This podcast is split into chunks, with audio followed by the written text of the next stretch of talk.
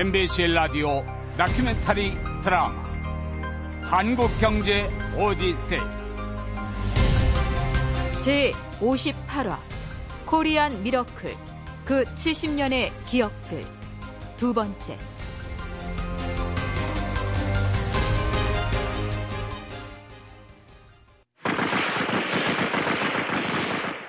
1967년 한 해 동안 DMZ에서 일어난 남북 간 충돌은 총 400회 이상입니다. 그해 겨울 조한 유엔군 사령관은 기자회견을 통해 이듬해에 대한 위기설을 내놓습니다. 북한이 남한에 유기역대를 보낼 가능성이 있으며 제2의 한국 전쟁이 발발할 수도 있다고 말이죠. 그런데 실제로 이듬해 1월 말에 북한 특수부대의 청와대 습격 사건이 발생하고 다음날 미국의 정보함인 푸에블로호가 북한에 납포되더니 11월에는 북한군 유격대가 울진 삼척 지역에 침투합니다. 여기가 경상북도 울진면 깊숙한 산골에 있던 집. 저치생자 전병두 씨가 불황민이 보는 가운데 공비 칼날에 무참히 숨져 당국의 비상사례를 울리게 했던 사건 현장입니다. 목격자 임태랑 씨는 이 사람들이 그냥 돌로 가지고 막 패요 자꾸 자꾸 패니까 이 골이 터져서 피가 흐르고 뭐 경량합니다 아주 아, 아주 사람이 그러니까 그 골로 패도 잘 안 죽으니까 칼로 그렇게 1960년대 후반 한반도의 안보 위기는 절정에 달했습니다. 게다가 1969년에는 미국 닉슨 대통령이 닉슨 독트린을 발표합니다. 그래서 골자가 뭐야? 앞으로 아시아에서 미국의 개입과 역할을 축소한다는 겁니다.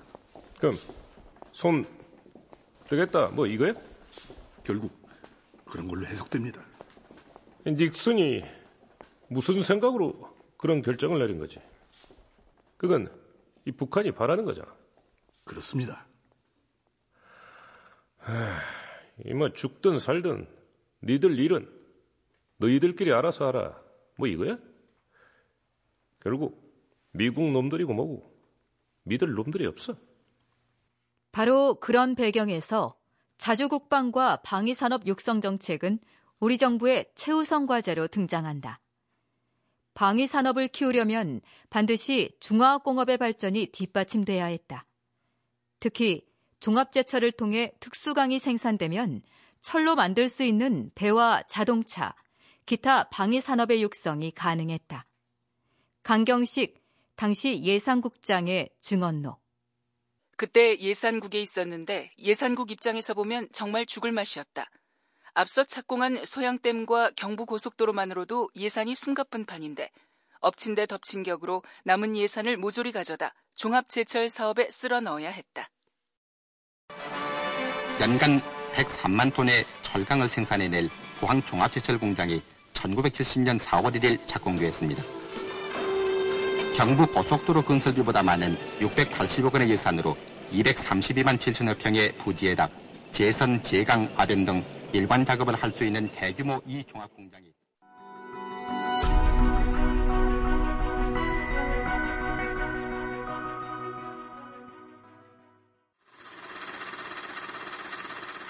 (1972년 2월) 하순 어느 날 중앙정보부 회의실에서 16mm 영화 필름이 돌아갑니다.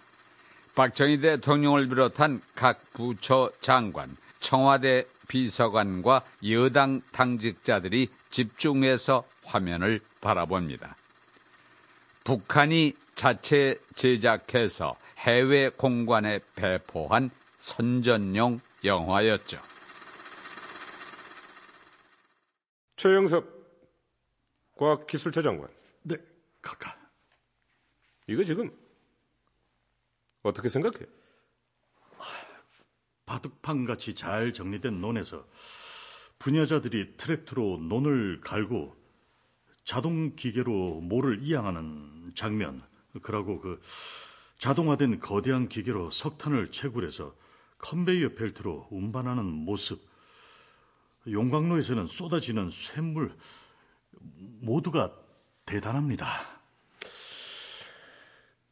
그래. 그 현장에 있었던 김정념 당시 비서실장의 증언록은 이렇게 기록하고 있다. 북한의 그 홍보 영상 화면에 비춰진 북한의 군수 산업은 확실히 우리보다 앞서 있었다. 자체 생산하는 장거리포, 탱크, AK 소총, 따발총 등이 무기 공장에서 쏟아져 나오고 있었다. 그날 거기 있던 사람들은 모두가 충격에 빠졌다고 한다. 우리는 기껏해야 포항 종합제철과 울산 석유화학 공장 정도가 중화학공업에 시동을 걸고 있었을 때이니 당연한 일이기도 했다. 영화 상영 다음 날 오원철 수석. 네, 각하. 임자는 어제 영화 어떻게 봤어? 그 영화를 아주 잘 찍었습니다. 어이, 잘 찍다니. 무슨 뜻이야? 각하, 그거 대단한 내용 아닙니다. 대부분 우리가 훨씬 앞섰습니다. 그래? 정말이야? 저 북한보다 뒤진 건 중공업 분야 정도인데 그 역시 앞으로 2, 3년이면 추월할 수 있습니다. 그래? 다음 안보 대책 회의 때 임자가 직접 설명하도록 해. 한 달 뒤쯤 오늘은 북한의 자력 갱생 및 자급자족 정책이란 제목으로 브리핑하겠습니다. 북한 경제 정책의 기본 이념은 자력 갱생입니다. 자급자족을 뜻합니다. 물론 지금 현재 북한의 산업 기반은 우리 남한에 비해 다소 유리한 조건입니다. 전력 생산도 많고 석탄, 철광석, 비철금속 같은 광산 자원도 우리와는 비교도 안 됩니다. 그러나 취약점도 있습니다.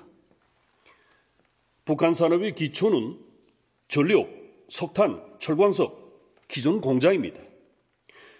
거기에다가 하나 더 하면 노동력입니다. 그들의 자력갱생 원리에 따르면 이들 자원을 가지고 거의 모든 제품을 만들어내야 합니다. 그런데 그건 불가능합니다. 기존 자원의 수요는 기하급수적으로 늘어날 텐데 그에 비해 부존 자원은 한계가 있고 기초 자원도 고갈돼서 공급 차질이 생기면 경제는 어려워집니다. 또 경제가 발달함에 따라 북한도 수입해야 할 물품이 늘어날 것인데 수출이 이루어지지 않으면 외화는 바닥나고 경제는 파산하게 됩니다. 결국 북한 사회주의 방식은 절대 우리를 이기지 못합니다. 이상입니다. 수고했어, 오수석. 뭐 북한 경제도 알고 보면 별것 아니구만 그래. 이렇습니다. 그렇게 북한과의 경제력 대결에서 우위를 점하면서 자주 국방까지 해결할 수 있는 방안. 우리나라 중화학 공업 육성은 안보 정책의 하나로 육성됩니다.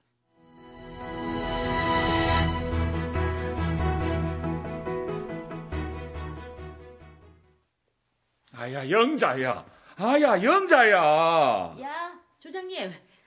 어째 그러신다요? 내가 몇 번이나 말했냐 머리카락이 너보고 밥 달라가디 웬 수졌어? 쥐어뜯기 빗질을 하면 아까운 머릿결 다 상하자네 이야. 그럼 상품 가치가 없어요 누가 사겠냐 그것을 가발 하나 하나에 네 월급이 달려 있다는 거 잉? 생각하면서 말이야 아, 알겠구먼요. 알았지? 괜찮아 겁먹지 마라 저기 있다가 거기서 보자고 잉? 가발 제작은 머리카락을 꿰매는 일부터 손질까지 손이 많이 가는 일이다. 요즘에 숙련된 제작자들도 며칠씩 걸린다는 게 가발이다. 그런데 이 가발이 1960년대 우리나라의 주요 수출 상품이었다. 그 무렵 수출 주도 전략의 주요 실행자였던 홍성좌 전 상공부 차관의 증언록에는 이렇게 적혀 있다. 1960년대 중반 수출 진흥 정책을 처음 도입했을 때 한국의 세계 제일 상품은 Made in Korea 가발이었다. 가발 수출은 한국 여성들의 머리카락을 원자재로 사용해 만들었는데 미국에서 특히 인기가 있었다. 한국산 가발이 미국 시장에서 인기 상품으로 등장함에 따라 재미 한국 동포들의 보따리 무역이 성행하게 되었다. 1970년도 우리의 총 수출이 10억 달러였는데 섬유류 합판에 이어 가발이 수출의 약 10%를 차지했다. 이렇게 가발은 1970년대 수출 주력 상품이 된다. 가발을 수출하던 시대, 또 하나 빼놓을 수 없는 풍경이 있었다. 자, 조용! 조용히 하라! 조용, 조용! 아, 지금부터 선생님 앞으로 쥐꼬리 가져온나? 먹을 게 부족하던 시절, 쥐는 식량 도둑이었으며 전염병을 옮기는 오염원이기도 했다. 지금으로 보면 거부 반응이 일만한 혐오스런 일이었지만 당연하다는 듯 거국적인 쥐잡기 운동이 생긴 건 그 때문이었다. 그마이 부자이, 아, 숙자야. 예, 예. 이거 쥐꼬리 틀림없나? 네, 맞는데요, 선생님. 이거 쥐꼬리 맞아요. 근데 왜 이렇게 꼬리가 오돌도돌한가? 아, 그, 글쎄요. 쥐가 아픈가? 아, 아, 왜 이렇게. 허허이, 숙자, 숙자, 숙자. 솔직히 말하면 내 용서해 준다. 이거 쥐꼬리 아니지?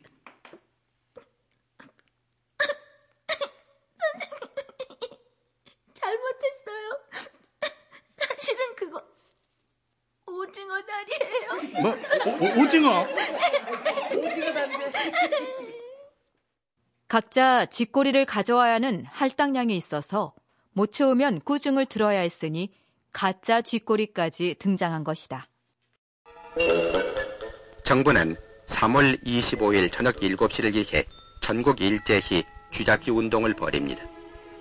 날카로운 이빨과 발톱을 가진 쥐는 소리 없이 잘 다니는데 한 번에 다섯 마리에서 열 마리씩 2년 동안이나 새끼를 낳고 3년 동안 사는 그렇게 잡은 쥐를 가지고 수출품을 만드는 경우가 있었으니 그게 바로 코리안 밍크였다.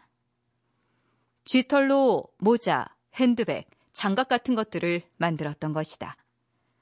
수출에 지대한 영향을 주거나 대단한 실적은 아니었다.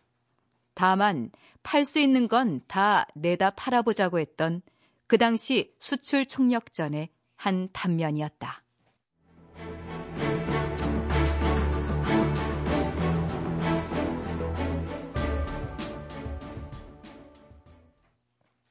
(1964년은) 우리나라 수출사에서 의미가 큰 해였습니다. 이 해에 우리는 수입 대체 전략에서 수출 주도 전략으로 전환합니다. 가급적 수입을 줄이고 국내 생산으로 먹고 살자는 자립 경제를 버리고 수입을 많이 하더라도 상품을 많이 만들어 팔자는 대외지향적인 공업화 전략으로 정책 방향을 바꾼 것이죠. 여기서 수출 주도 전략이 어떻게 도입됐는지 한번 살펴봅니다. 아유, 김차관님, 어서 와요. 아이고, 말씀 낮추십시오, 사장님. 차관은 무슨 차관입니까? 아니, 그 전직 재무 차관한테 차관님이라고 한 게 뭐가 잘못됐나? 아이고. 1963년 가을 재무부 차관으로 있다가 물러나 있던 김정념 씨가 한국일보 장기영 사장과 마주합니다. 그 자리에서 특별히 의미 있는 얘기가 나옵니다. 에, 경제 정책을 하루 빨리 전환해야 합니다. 그게 수출 주도형입니다. 수출 주도형 정책? 수출 중심의 경제 정책이 돼야 한다. 뭐 이런 건가? 예, 정확하십니다. 그동안 군사 정부가 통화 개혁에도 실패했고 여러 경제 정책들의 결과가 목표치를 이루지 못했지 않습니까? 음. 아, 결국 외환 보유액이 1억 달러 아래로 떨어졌습니다. 보통 일이 아닙니다. 보통 일이 아니라 큰 일이지. 뭐 내부적인 경제 정책 실패에 외환 위기까지 겹쳤으니까. 예. 그래서 가까운 일본의 경우에서 힌트를 얻었습니다. 음, 그 하긴 김 차관은 일본 경제나 미국 경제를 잘 알고 있으니까 그럴 만도 하겠구만. 아, 지금 일본이 한창 주가를 올리고 있는데 그 비결이 바로 수출입니다. 그런데 수출이 잘 되려면 정부 주도의 산업 정책이 전제돼야 합니다. 음. 그러니까 수출 지향적 공업화가 반드시 필요하죠. 특히 중화학 공업의 같은 경우에는 일본 고도 성장의 핵심입니다. 일본의 수출이 기하급수적으로 늘 수 있었던 것도 그런 배경이죠. 어, 그러니까 그 현재의 우리나라 수입 대체 전략도 수출 주도 전략으로 바꿔야 한다. 네, 음. 그렇습니다. 어, 수입 원자재를 들여와서 가공을 통해 수출을 하는 쪽으로 바꿔야 합니다. 당장은 수입액이 늘어서 무역 적자가 나는 한이 있더라도 음, 그렇게 해야 합니다. 바로 그 시대 최대 수출품은 섬유였다. 1964년경 오원철 상공부 공업 1국장이 대통령 앞에서 브리핑한다. 그이 섬유 공업이야말로 현재 우리 기술이나 여건과 가장 잘 맞는다고 생각 하고 있습니다. 우선은 공장과 기계가 마련되어 있으며 대규모 노동 인력 충원이 쉽다는데 그 전망이 있습니다.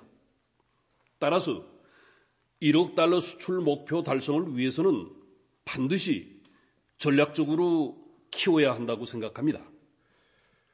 결국 이 섬유 산업을 집중 육성하자는 말인데 그 수출까지도 염두에 둔 거지? 예, 가까. 수출은 물론이고 부대 효과도 이만저만이 아닙니다. 앞으로는 합성 섬유가 대세가 될 것으로 보입니다. 따라서 막대한 외화가 소요될 것입니다. 그렇다면 우리가 국내에서 생산한다면 즉 합성 섬유를 국산화하면 외화 낭비도 줄일 수 있고 수출을 해서 달러를 벌 수 있는 일거양득의 효과가 있습니다. 이 그런데 음, 이 말이 쉽지. 합성 섬유 국산화가 이 누구네 집의 이름도 아니고 이 가능은 한게? 네, 각하. 예, 그래서 석유화학 공업을 시작해야 합니다. 수출 산업을 본격적으로 키우려면 섬유공업, 합성섬유, 석유화학을 단계적으로 세워야 합니다. 음, 수고했어.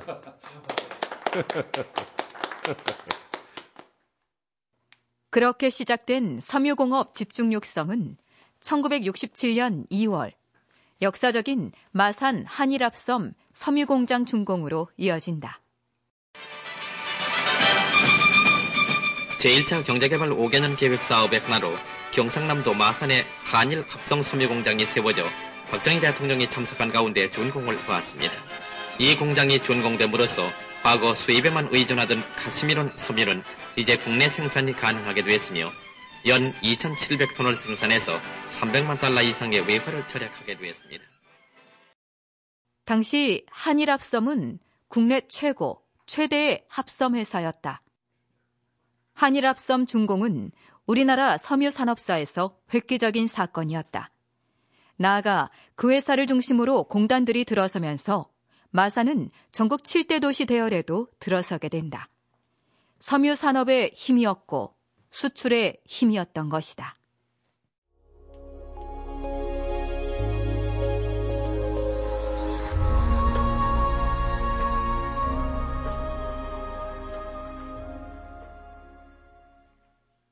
우리나라의 1970년대 초반은 수출 전쟁이었죠. 가발 수출만도 대단히 활기를 띠고 있어서 1972년에는 해외 수출 공업단지 내에 가발 공장이 크게 세워집니다. 그렇게 수출로 재미를 좀 보나 했는데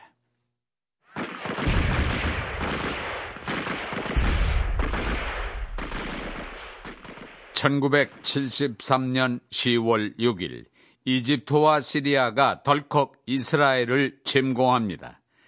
전쟁 개시 열흘 뒤 페르시아만의 6개 석유 수출국은 회의를 열고 원유 고시 가격을 17% 인상하겠다고 발표합니다. 한국인에게 1973년 겨울은 유난히 추웠다. 1차 오일 쇼크가 발생하면서 유가가 몇 배나 급등한 것이다. 도시에서는 화장실이 동파해도 기름값이 너무 비싸서 기름 보일러를 가동할 수 없었다. 더 큰 문제는 중화공업으로 석유 의존도가 높아진 한국 경제의 체질이었다. 1968년을 전환점으로 해서 우리나라의 주요 에너지원이 석탄에서 석유로 바뀐 데다 특히 기름이 많이 드는 중화공업이 본격적으로 확장되던 시점이라 오일 쇼크가 발생하기 직전인 1972년에는 국내 소비 에너지의 50% 이상을 석유에 의존했다. 석유는 전량을 해외에서 수입하므로 1973년 10월 16일 발발한 석유 파동은 물가 폭등을 넘어 한국 경제의 존립 자체를 위협했다.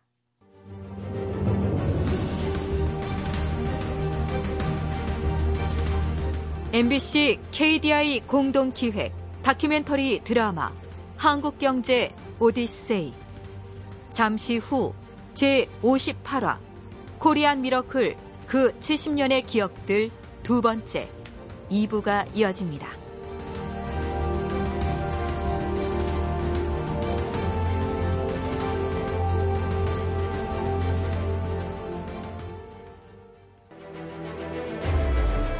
MBC 라디오 다큐멘터리 드라마 한국경제 오디세이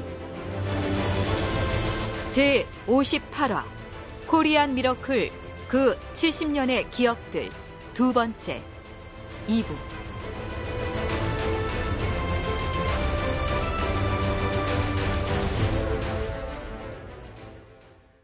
별내역에 파라곤이 온다. 용암천 수변공원 앞 키즈맘 전문 복합몰 지식산업센터가 하나로 모인 역대급 복합단지 별내역 파라곤 스퀘어. 파라곤이 지으면 명품이 됩니다. 10월 오픈 지식산업센터 1811-7200 상가 1811-7700 동양건설산업 라피아노의 신뢰는 여유롭다. 라피아노의 일상은 소소하다. 라피아노의 삶은 균형 있다. lagom life 딱 그 정도의 행복이 좋다. 북유럽에서 온 402개의 집 운정 신도시 라피아노 10월 중 분양 예정 1811-8900 developer RBDK 베트남 전쟁 당시 많은 건설사와 인력이 월남에 진출합니다. 그런 경험은 고스란히 중동 진출로 이어지면서 1970년대 중반 이후 한국 경제 성장에 견인차 역할을 합니다.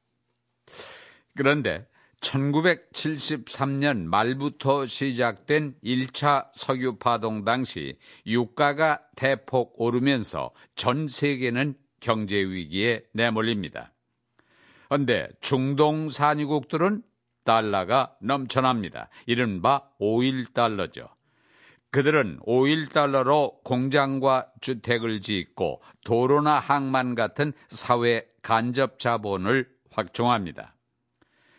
그런 중동에 우리가 진출을 모색하기 시작한 것은 1974년이죠.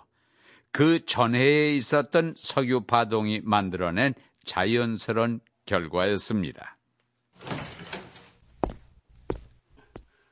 실장님 바쁘십니까? 오, 그래, 어서, 어서 와. 1974년 초, 새 벽두지만 당시 청와대 관료들이 모인 곳에는 여지없이 긴장과 한숨이 배어 있었다. 김점영 비서실장과 오원철 경제수석 두 사람은 특히 그랬다. 아이가 외환 확보하랴, 외채 상환하랴, 석유 수급 문제 신경 쓰랴. 참, 이봐 오원철이 뭐 뾰족한 수줍 없어? 요전에 일본 쪽에서 들은 얘기입니다만은 중동 산유국들은 달러가 넘쳐나서 주체를 못하고 있답니다. 어, 그뭐 가진 게 석유뿐인데 석유가 금값이 됐으니 달러 방석에 앉았겠지. 근데 얘기를 들어보니까 그걸 일본이 노리고 있는 모양입니다. 음? 일본이 뭘 노려? 중동 국가들이 넘치는 달러로 투자를 해서 이것저것 산업 인프라 깔고 빌딩 올리고 있는데 그걸 자기네가 하고 싶은 거죠. 아, 그래? 어, 하긴 일본은 이미 한국 전쟁 때 돈을 벌어본 적이 있어서 해외 진출의 학습 효과가 있지. 그렇습니다. 그런데 말이죠. 일본이 그런 식으로 생각한다면은 우리라고 못할 거 없지 않습니까? 어? 베트남 전쟁 기간 동안 우리 건설업체들이 얼마나 많이 나갔습니까? 1964년부터 휴전 협정이 조인된 7, 73년, 1973년까지 치면은 8년의 노하우가 있습니다. 아, 이봐, 오원철이. 아, 그 말을 왜 이제 하고 있어? 어? 야, 내가 당장 가깝게 보고할 테니까 자넨 보고서 준비해. 알겠습니다.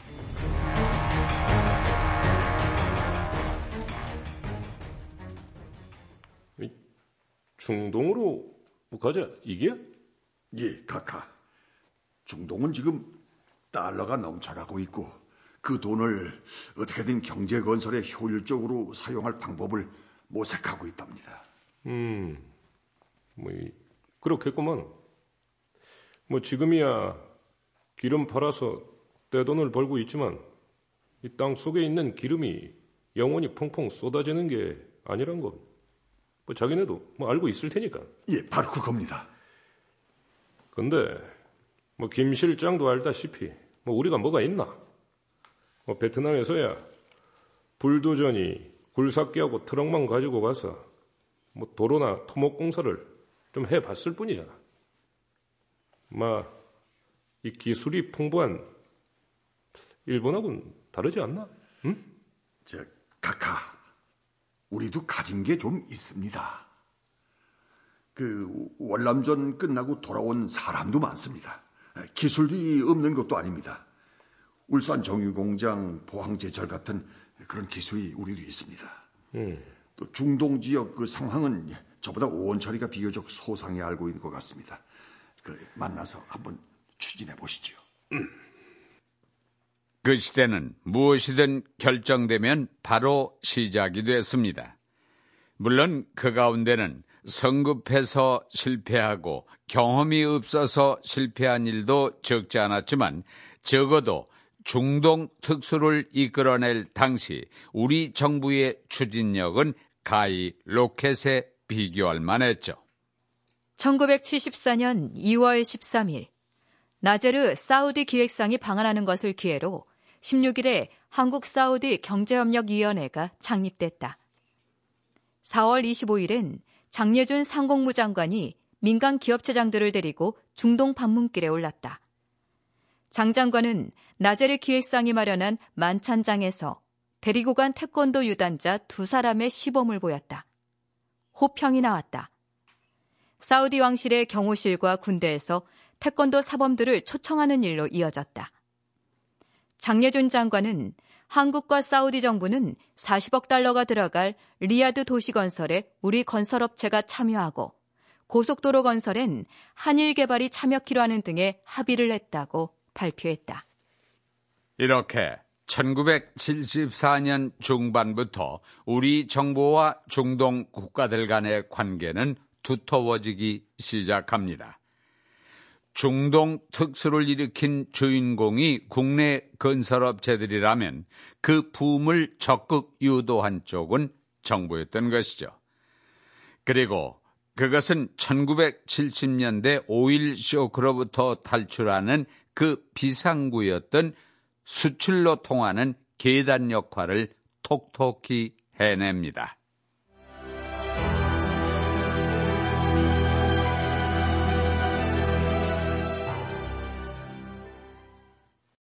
수출은 우리 살 길, 비약의 발판, 오대양 육대주로 뻗어나가자. 1970년 한국무역협회가 레코드판 13,000장을 만들어 보급한 수출의 노래 가사다. 수출이 전부였던 시대, 수출 장려에 동원된 건 노래뿐이 아니었다. 1975년 4월에는 수출의 대형화를 유도하기 위한 획기적인 제도를 도입하는데 그게 바로 종합무역상사 제도였다. 홍성좌 당시 상공부 차관의 관련 증언 기록.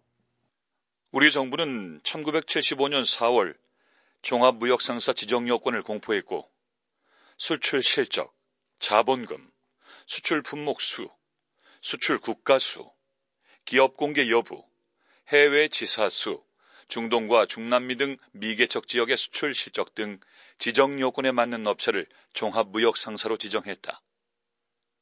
당시 우리나라 총 수출의 4, 50%를 종합무역 상사가 담당할 정도였다. 그때 종합상사는 최고의 인기 직장이었다. 종합상사 세일즈맨들이 세계 시장에서 고생하던 스토리는 드라마 주인공이 될 정도였다. 당시 대기업들은 종합 상사로 지정되기 위해 치열한 경쟁을 벌입니다. 한 재벌기업 수뇌부의 회의실을 잠깐 들여다보기로 하죠. 자, 각 계열사 사장들께서도 잘 알겠지만 정부가 지금 종합무역 상사 지정을 앞두고 있어요. 아, 김 사장이 먼저 지정 조건을 설명해 봐요. 예, 회장님. 우선은 해외에 무역지사를 10개를 기본으로 가지고 있어야 합니다. 그리고 수출 대상 국가가 10개국 이상이어야 합니다. 그리고 자본금 10억 원, 연간 수출 실적 5천만 달러 이상이어야 합니다. 그 기준들 가운데 우리가 충족하고 있는 건 몇 가지야? 자본금 10억 원 정도만 충족시키고 있습니다.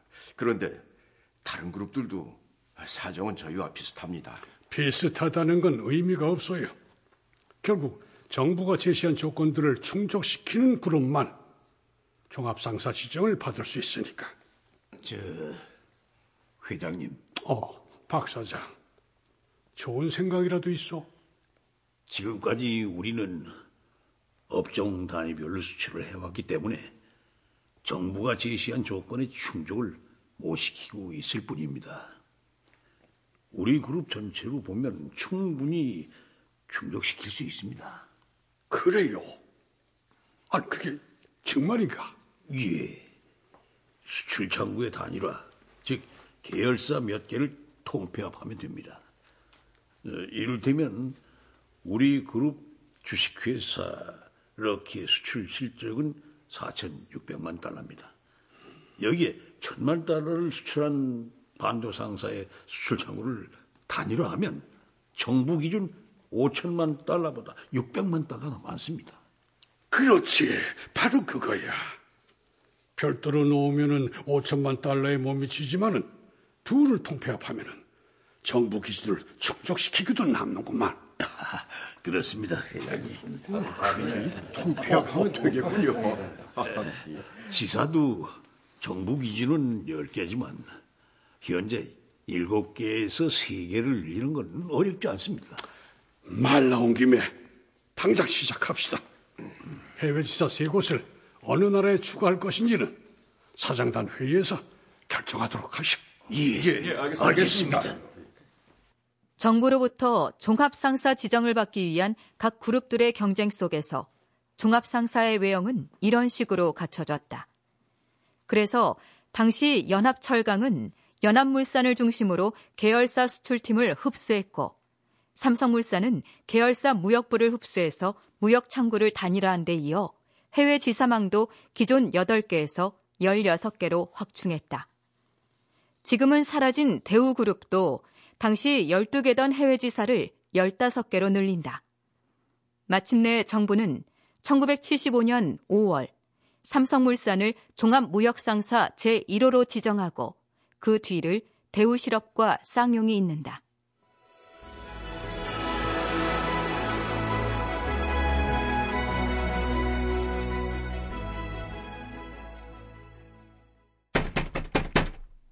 철강회사의 종합상사에 근무하는 상사맨 김 과장은 입사 9년 차로 철강 비즈니스계의 전문가다. 대리 생활 5년 만에 4살 박이 딸도 있고 그동안 착실히 모은 돈으로 전셋집도 마련했다. 당시 상사맨들은 출근 시간도 퇴근 시간도 없었다. 아, 아, 여보, 아, 졸려. 아, 지금 몇 시인 줄 알아? 새벽 2시야. 아휴, 남편은 죽어라 돈 벌려고 고생하는데 오자마자 손수려고는. 우리한테는 정부가 통행 금지도 면제시켜 줬어요. 아이고, 아이고. 당신 다 무시하지 마. 아유, 내가 문제가 아니고 아랫집 주인 때문에 하는 얘기잖아요. 어? 거의 매일같이 새벽에 문 두드리면 좋아할 집 주인이 어딨냐고. 안 그래도 애 있다고 전세 얻기도 힘든데 말이야. 아휴, 외국에 다녀오면서 응? 외제 선물 하나 사다 안겨드리면 괜찮을 거야. 조금만 참으라고. 어? 외국? 당신 외국 가? 응. 중동지사 발령받았어. 그래서 더 바빴고. 아, 뭐야. 아, 이렇게 바쁜 사람인 줄 알았으면 나 당신하고 결혼 안 했어. 아이고, 그래.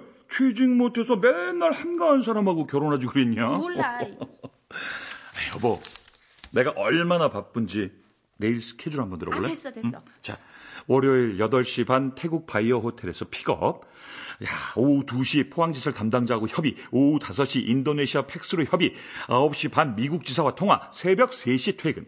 화요일 8시 반 출근, 10시 30분 바이어와 상담, 오후 2시 융자건에 대해서 자금행과 협의, 오후 4시 인도네시아 무역업체하고 상담, 저녁 10시 퇴근, 아, 11시 30분 아, 뉴욕 지점 전화 교신, 새벽 4시 미국 선적 확인 전화 통화, 이런 살인적인 스케줄을 내가 소화하고 있다고 지금.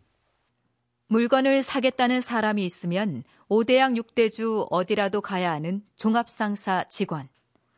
때로 그들은 생사의 갈림길에 놓인 경우도 있었다.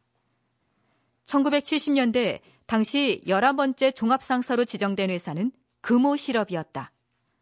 아시아나항공 회장까지 지낸 박찬법 씨는 중화학 제품을 팔기 위해 레바논에서 근무할 때 이런 일도 겪었다. 당시 베이루트 시내에선 기독교 민병대와 회교도 민병대가 교전을 벌이며 대치했는데 한 식당에서 현지 사업가를 접대하고 있었다. 지난달에 도와주셔서 감사했습니다. 한국 제품 인기를 봐서 일본도 따라잡겠습니다. 감사합니다. 종합상사로는 일본이 선배지만 아마도 우리가 일본을 능가하는 건 어렵지 않을 겁니다. 맞아요. 요즘 일본 주재원들이 바짝 긴장하고 있는 걸 보면 그런 날이 다가왔다는 걸 느낄 수가 있습니다. 자, 어서 식사하시죠. 아, 예. 이거 아주 얼큰한 게 좋군요. 음. 좀 전에 영국 식당으로 가려다가 이 스페인 식당으로 오길 아주 잘했습니다. 기대 이상입니다. 우리 스페인 와인 비나로사나 화이트도 한 잔씩 할까요? 아, 좋죠.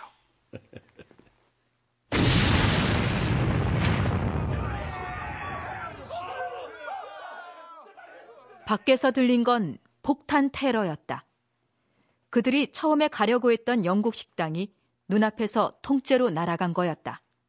한순간의 선택이 생사를 가른 것이다. 그렇게 때론 목숨까지 걸고 사지에 진출해 우리 물건을 내다 팔던 007 가방의 상사맨들. 세계 10대 무역 강국의 비결 가운데 그들의 역할을 빼놓을 순 없을 것이다.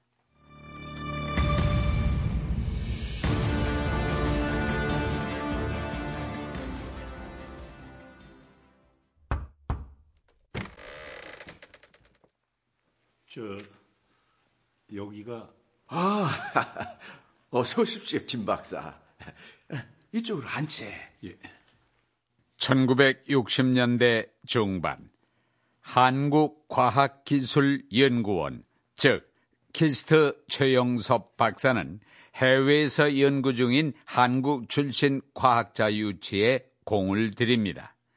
최 박사는 우선 미국 마텔 연구소와 의논해 홍보용 안내 책자를 만들었습니다. 그리고 그것을 유럽과 미국의 주요 연구기관이나 대학에 뿌리고 보니 놀랍게도 약 500명의 과학자가 호응해 옵니다. 그 가운데 1차로 78명이 추려졌고 최 박사는 미국으로 직접 건너가 면접을 실시합니다. 어떤가 김 박사? 에, 한국에도 과학기술 종합연구소가 문을 열게 됐는데 거기서 일해볼 생각이 있나? 벨이나 바텔 같은 연구소를 중심으로 자리를 알아보고 있었습니다만 예. 그럴 용의도 있습니다. 아, 다만 어, 이, 조건이 맞아야겠지. 대우가 나쁘지 않다는 건 책자를 통해서 알고 있습니다. 음, 이 연구자에게는 최대한 자율성을 확보해주고 경제적 안정성도 보장해 줄 거야. 미국과 계약해서 의료보험도 해결해 줄 계획이네. 의료보험까지? 예. 대단하긴 하군요. 어, 자네 학부 성적도 좋고 박사학위도 땄고 음, 특히 이 기계를 전공했네. 예. 당시 미국에서 학위를 딴 과학자들의 전공은 기계나 금속보다 물리나 핵 분야에 더 많이 몰려 있었다. 그 무렵 미국에서 주류를 이루고 있던 분야들이기 때문이다. 그러니 유학생들이 장학금을 받으려면 그런 분야를 전공하는 수밖에 없었다. 면담 신청자들 가운데는 최 박사가 직접 가르쳤던 제자도 포함돼 있었지만 특별 대우는 없었다. 박사님, 네. 절 그렇게 못 믿으시겠습니까? 어, 무슨 뜻인고? 아, 솔직히 말씀드리면 박사님은 저의 은사신데 저한테까지 이렇게 엄격한 잣대를 적용하시니 드린 말씀입니다. 음, 맞아. 자넨 내 제자지. 하지만 이럴 수밖에 없네. 한국에 들어가면 자기가 좋아하는 연구만 할 수는 없어서야. 그럼 다른 일도 해야 하는 건가요? 기업에 도움이 되는 연구를 해야 돼. 아, 기업의 주문을 받아서 일을 해야 한다는 거군요. 그렇지. 미국의 벨 연구소나 바텔 연구소하고는 달라. 당장 먹고 살 수 있는 걸 연구해야 하니까 학구적으로는 재미가 없을 수도 있어. 그러니 잘못 알고 가서 나중에 못하겠다고 하면 서로 곤란하지 않겠나? 예, 그렇군요. 생각을 좀 해보겠습니다. 아, 사실 전 여기서 기초과학 쪽을 좀 더 연구하고 싶었거든요. 음, 그럼 노벨상과 조국 둘 중 하나를 택하게. 예? 그거 무슨 말씀이신지? 아, 기초과학을 연구하고 노벨상을 꿈꾼다면은 그냥 미국에 있는 게 좋겠다는 말이세. 아, 음, 그렇군요.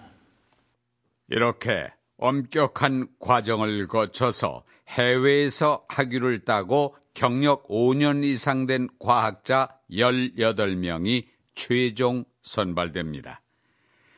유수의 대학 교수 또는 노벨상 수상자와 같은 팀에서 연구하는 유망한 과학자들이었죠.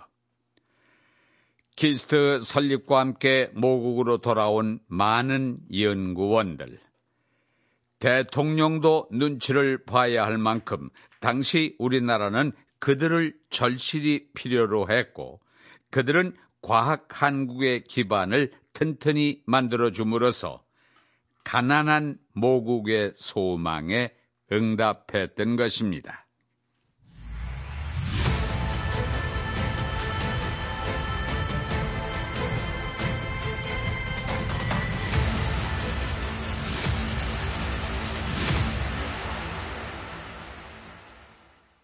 출연 안장혁, 김동현, 김태훈, 박태호, 이자옥, 황윤걸, 이윤연, 송준석, 주연영, 이원찬, 김성란, 이종혁, 최석필, 김용식.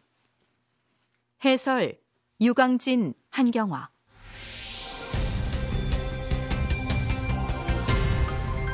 MBC KDI 공동 기획 다큐멘터리 드라마 한국 경제 오디세이.